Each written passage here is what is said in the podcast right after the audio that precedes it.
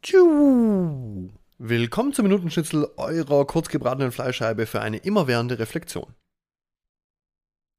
Mein Opa war ein total verrückter, aber auch ein weiser Mann. Ganz oft hat er zu uns gesagt, ihr doch noch nie red Hunger gehabt.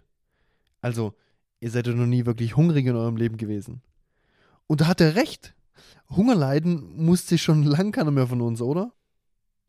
Ich weiß jetzt nicht, ob du das weißt, aber Made in Germany war nach dem Krieg kein Gütesiegel, ganz im Gegenteil.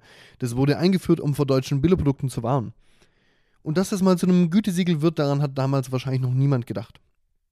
Aber dass sich solche Dinge schnell, also in Anführungszeichen schnell, ändern können, das haben wir wohl an Nokia zum Beispiel gesehen. Auf einmal kamen die Smartphones ähm, und Nokia war als Platzhirsch halt einfach weg vom Handymarkt. Steve, Hopper, Steve Jobs hat mit Apple damals den Handymarkt komplett revolutioniert.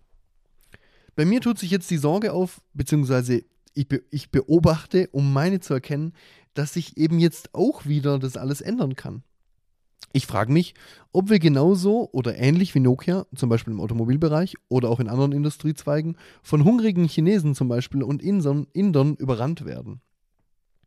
Ich wohne in Stuttgart und wenn ich hier im Ländle mal mit den Leuten schwätze, die bei den Autobauern schaffen, dann habe ich immer wieder das Gefühl, die sehen das nicht so. Da höre ich dann so Sachen wie, ein Mercedes wird immer ein Mercedes bleiben. Ja, das kann schon alles sein. Mein Opa würde sich jetzt wahrscheinlich wieder denken oder würde es vielleicht auch sagen, DSK war sie, auch wenn ich es nicht glaube. Also das kann wahr sein, auch wenn ich was anderes glaube.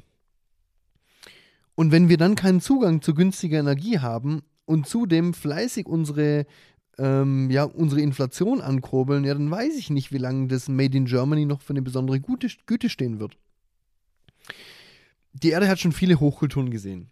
Ich würde jetzt mal behaupten, dass wenn wir weiterhin wirtschaftlich auf der Erde mitreden und mitmachen möchten, dann müssen wir nicht nur am Ball bleiben, dann müssen wir uns neu erfinden.